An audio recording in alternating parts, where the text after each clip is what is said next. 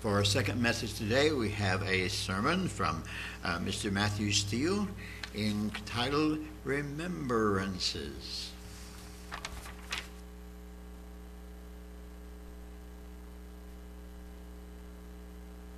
Thank you, Reg. Reg thinks I named my, my message on purpose to just give him a hard time with a, a word that's a bit of a mouthful.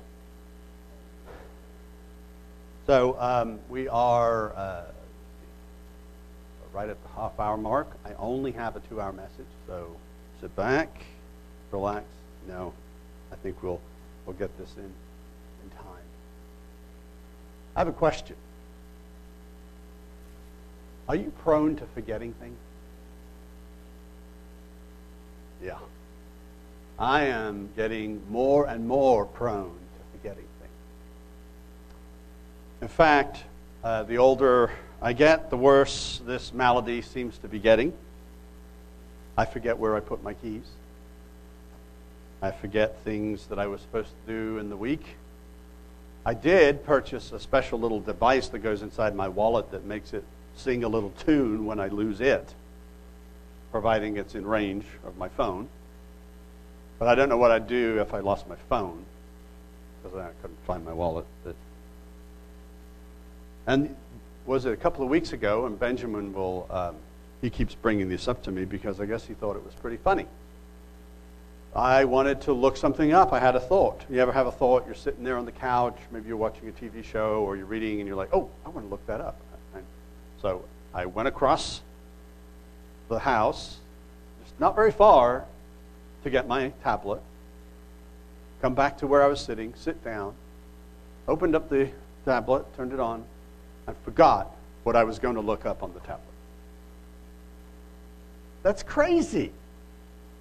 And then a few days later, Benjamin's like, oh, did you remember what you were going to look up yet? No. No. It's just gone haven't remembered it. But we all have things, though, hopefully. I mean, of course, there are some very sad, um, very awful degenerative diseases that can affect the mind and, and truly make a person forget uh, life and people and, and so on. But I think, hopefully, for most of us, there are those moments when we forget things, and there are moments that we will never forget aren't there? And sometimes they're bad moments. Sometimes they're really good, really good moments. These remembrances are important moments in life. Do you remember your baptism?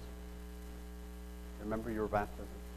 I remember my baptism for lots of reasons and all the good ones that you think, but also a little bit for a teenage boy who comes up out of the water to see his dad jumping up and down and waving his arms. I'm like, oh, really? I understand it now. My 17 year old self did not understand it at the time. But we remember things. We remember things like our baptism. Uh, I remember a walk in the woods when I asked Renee to marry me. I will never forget that moment. And She will never forget it either because she felt like I was marching to my death. Because I wasn't saying anything and I was all kind of quiet and introspective. And um, of course, I was terrified. Um, but we have different remembrances of that. But we have those moments, don't we? And, and you may have some of those similar remembrances. And in fact, 25 years ago this month, Renee and I were standing right here It'll be, what, a week Wednesday. And we got married. And I didn't know any of you. But you let me come get married in your church anyway and be part of your family. I remember the day that my sons were born. And I remember a lot of you in the hospital being there to help us, encourage us, and uh, support us in a, a challenging time because, of course, they were a little early in their birth, and you were there. We have those moments, don't we?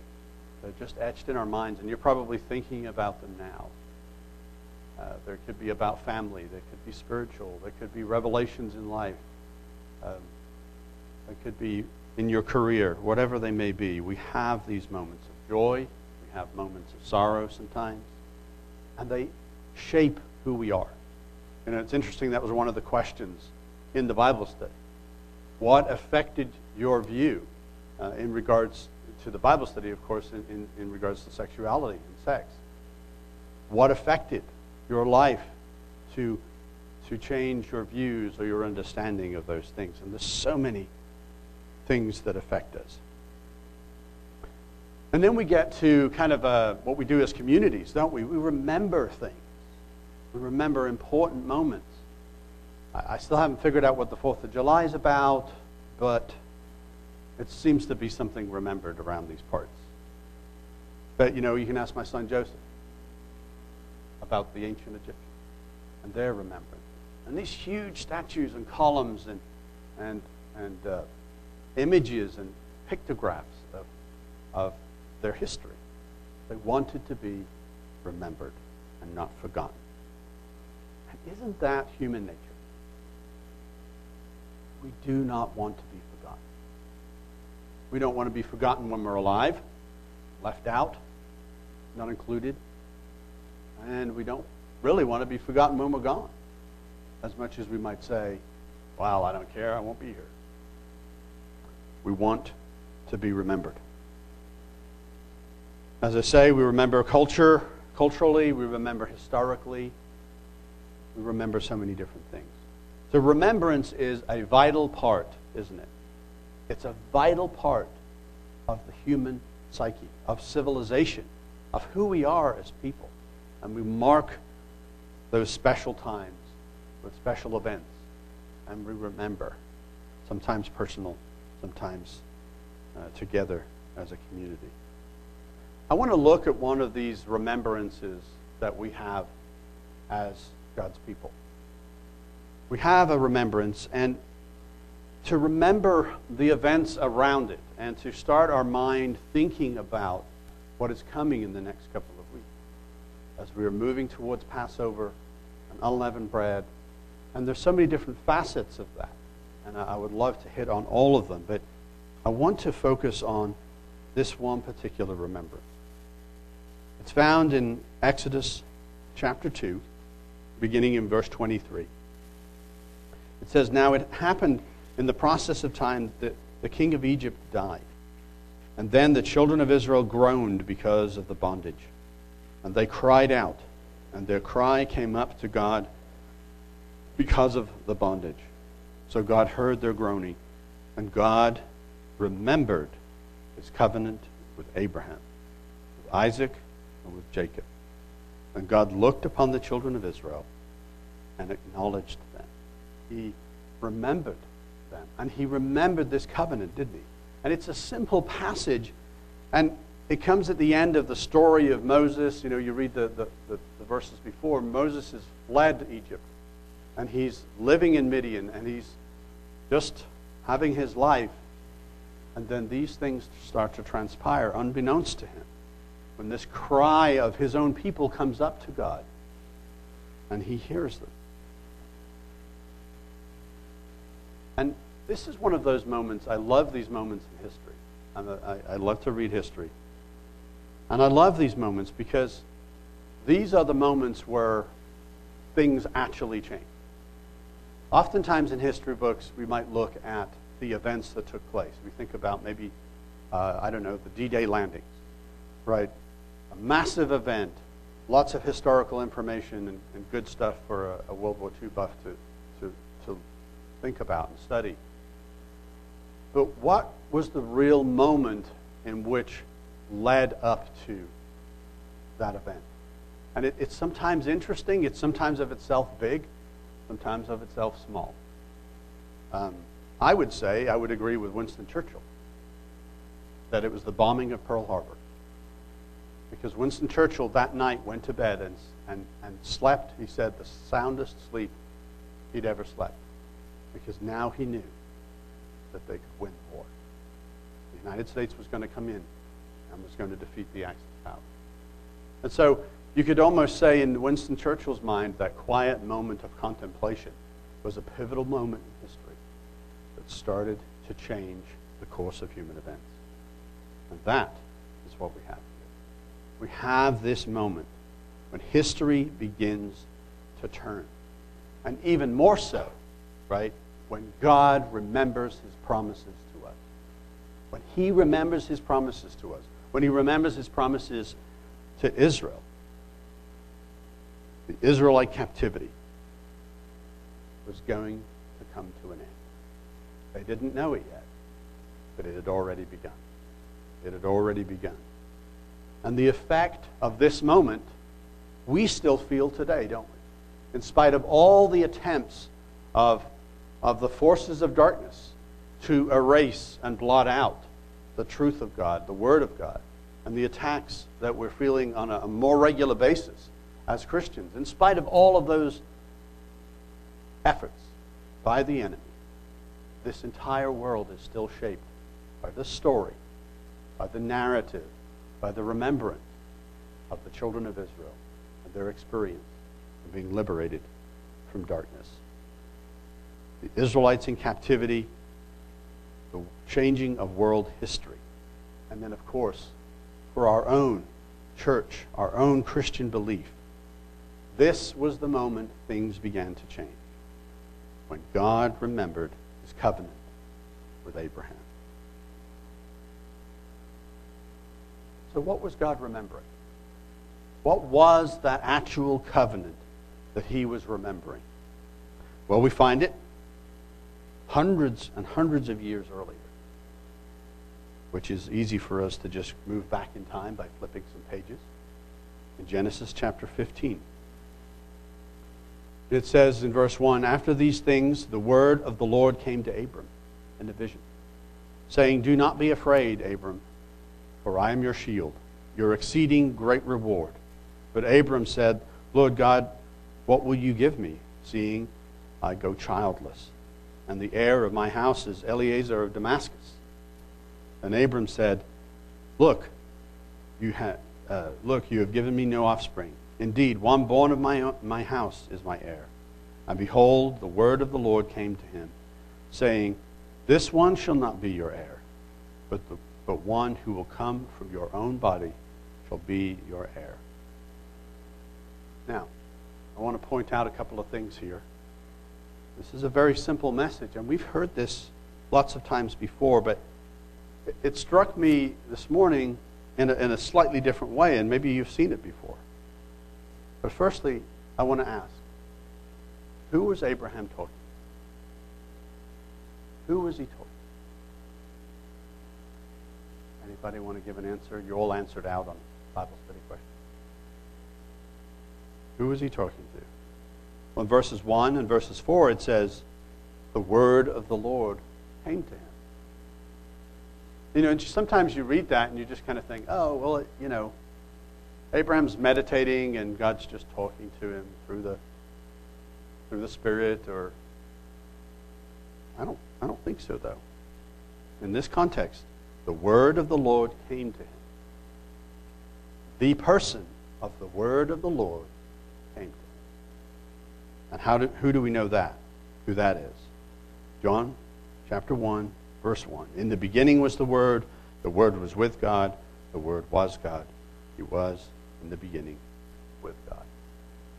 So, this individual that became the Word as we know it, that became Jesus Christ, was the one that was coming to Abraham. So, it's a really important context for this, in this remembrance that we have, because it's fascinating what happens here. So, we have two important points going on. First point, we have Abraham longing for his own children his own physical son, an heir for his, for, you know, for his family, for his line, for everything that he has built. He's longing for that. And not just of, you know, a, a servant, not just of uh, even, as we of course know later in the, in the story with Hagar, a, a, uh, a concubine, but of Sarah, of Abraham and Sarah together. And so we have God promising that he will have a physical heir. And we know that he had that physical heir. But what you and I know that Abraham didn't know is that Abraham was talking to his heir. You think of it that way. He was talking to his heir. This word of God was going to humble himself and become a physical descendant of Abraham, of the man that he was talking to. Right there. And, of course, how could Abraham see that? If we just take a quick look in, in the book of Matthew, chapter 1, and Luke, chapter 3, and we can see the genealogy of Jesus on his mother's side and on his physical father's side. We can see how he descends in his physical form from Abraham, from the one that he himself was giving the covenant promise to. If this is blowing your mind, good. It's supposed to blow our mind. And we're supposed to remember. Paul tells us this in Galatians chapter 3 and verse 26. He says, For you are all the sons of God through faith in Christ Jesus. For as many of you are or were baptized into Christ have put on Christ. There is neither Jew nor Greek. There is neither slave nor free. There is neither male nor female, for you are all one in Christ Jesus. And if you are Christ's, then you are Abraham's seed and heirs according to the promise. Heirs according to the promise. Jesus was of Abraham's seed, and through him we are of Abraham's seed. And this is just a beautiful narrative of how God is creating this story, if you will. And he is there at the beginning. He is there at the beginning making the covenant promises, making this compact with the one that he himself will then descend from in human form. And then, at the end, will finish the story that he wrote himself. At another time, when Jesus was debating with the Jewish leaders, he said this, uh, was recorded in John chapter 8, verse 49. Jesus answered, and you know, we're jumping in the middle of a, a debate going on here, but he said, I do not have a demon. But I honor my Father, and you dishonor me. And I do not seek my own glory. There is one who judges and seeks.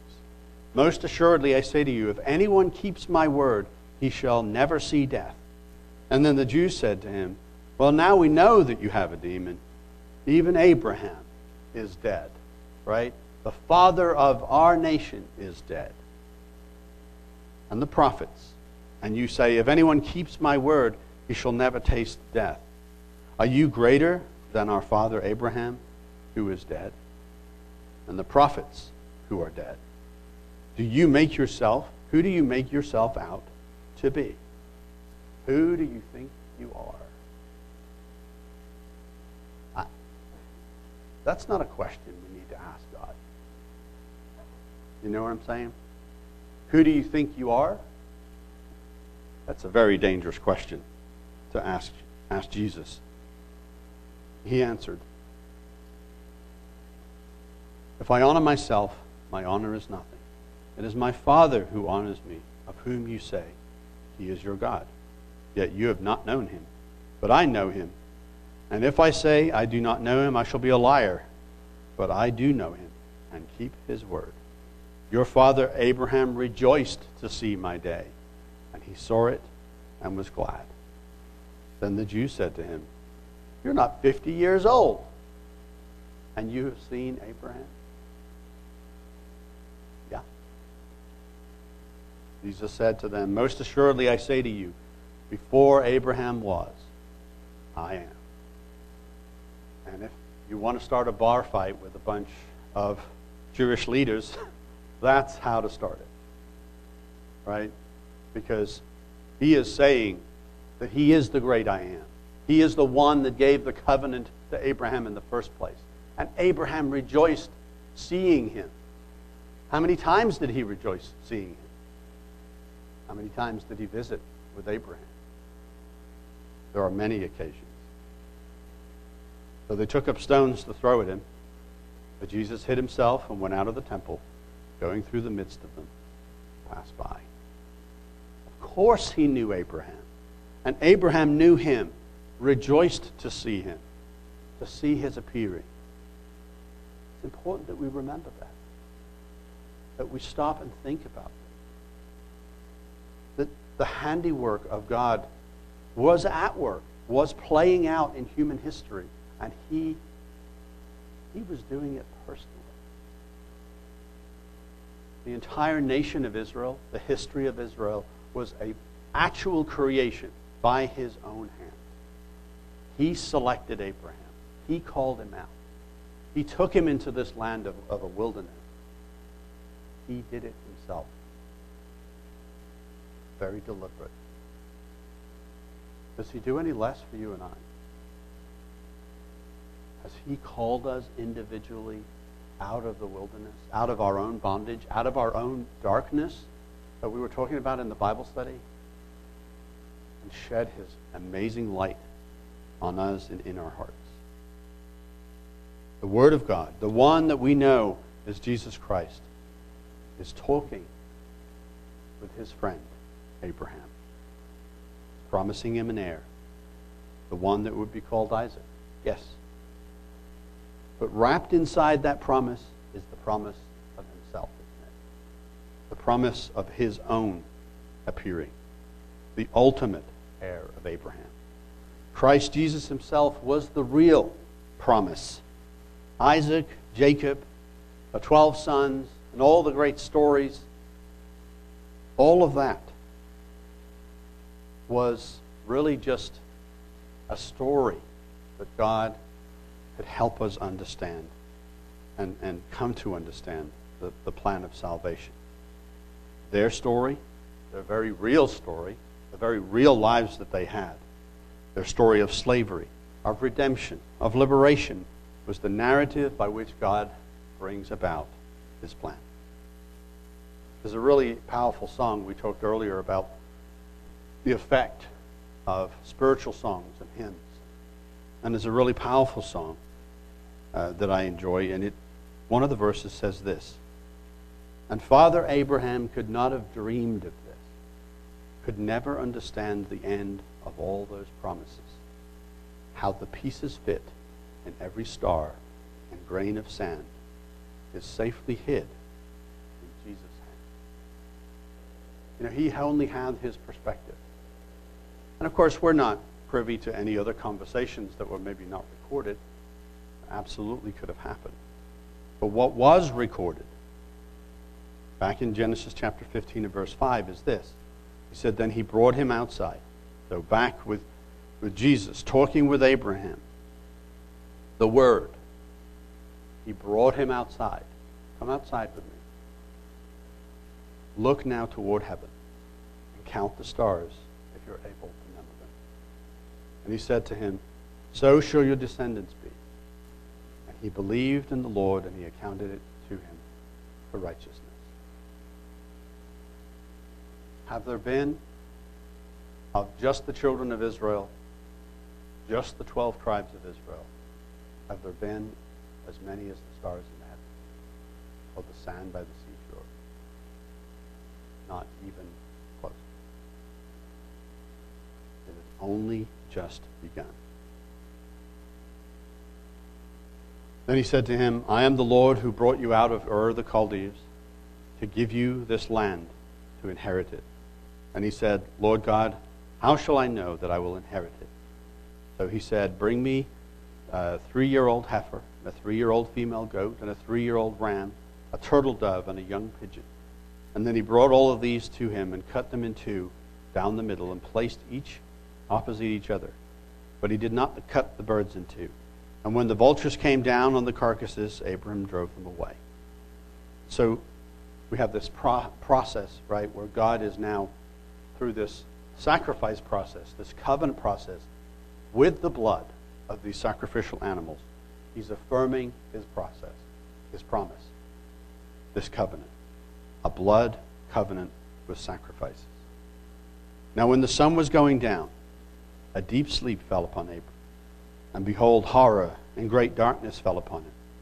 And then he said unto Abraham, Know certainly that your descendants will be strangers in the land that is not theirs, and will serve them, and they will afflict them four hundred years.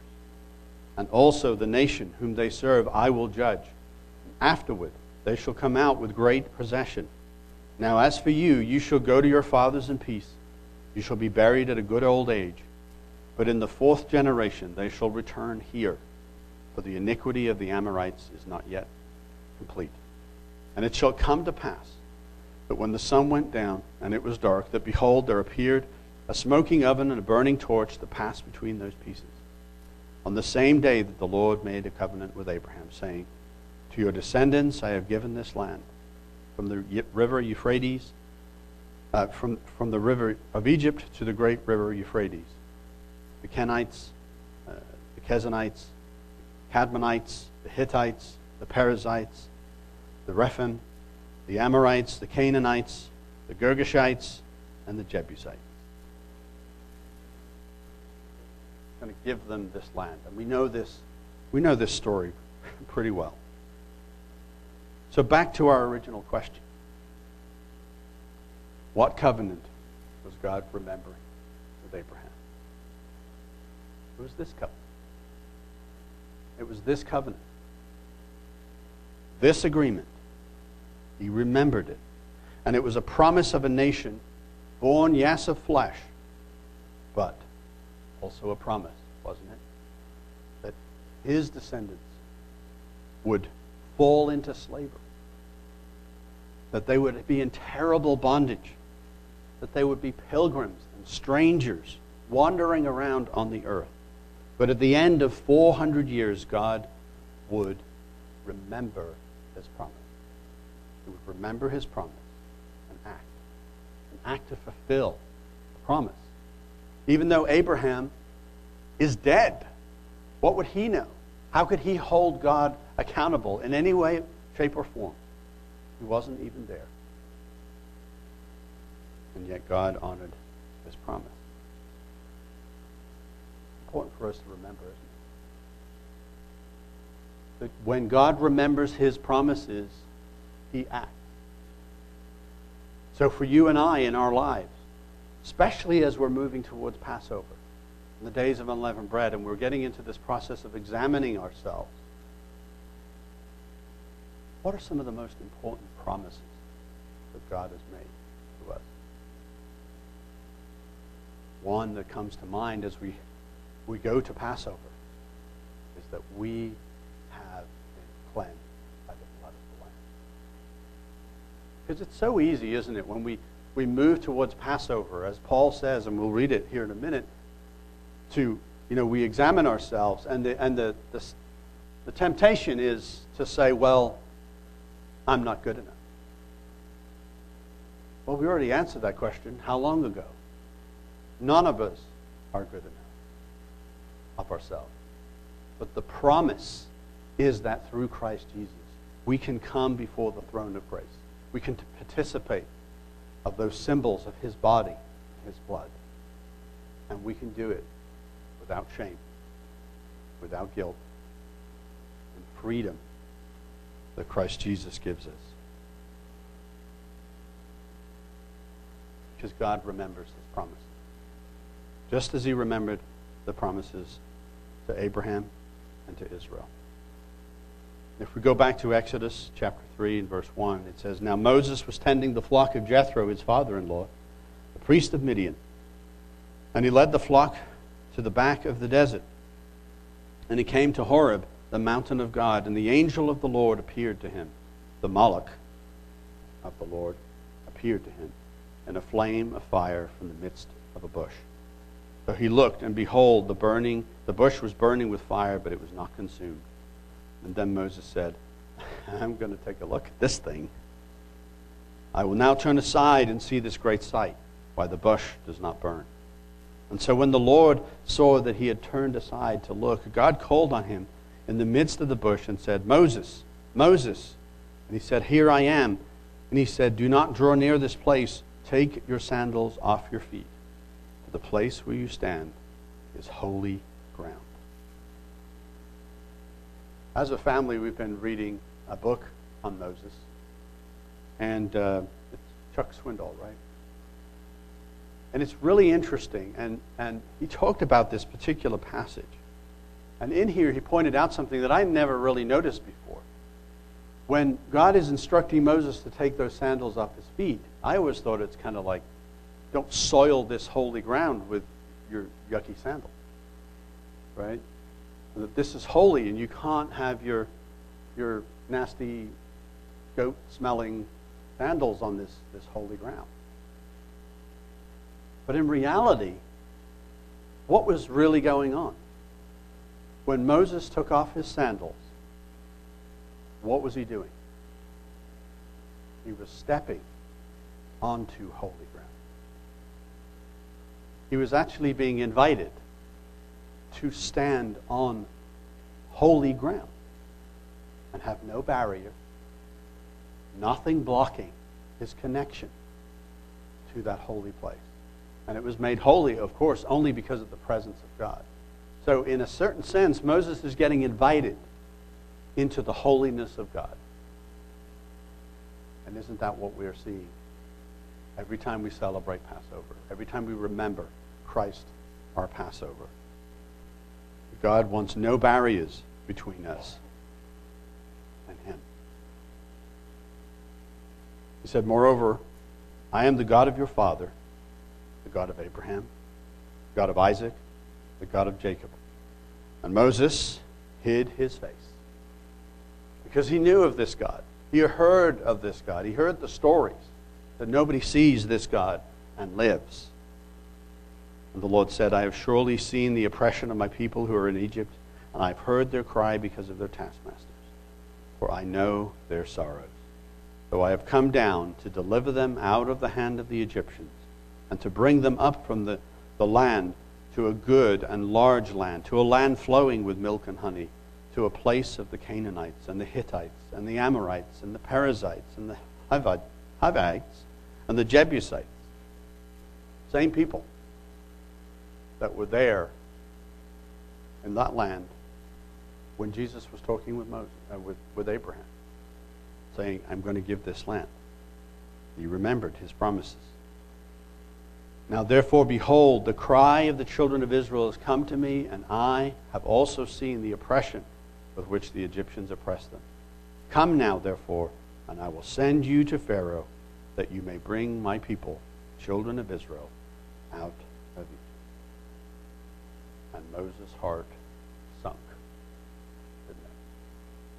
Because that was not his plan. He didn't want to do this at all, and we can read the somewhat humorous engagement that goes on. There's no idea. This was never entered into his mind for him to do.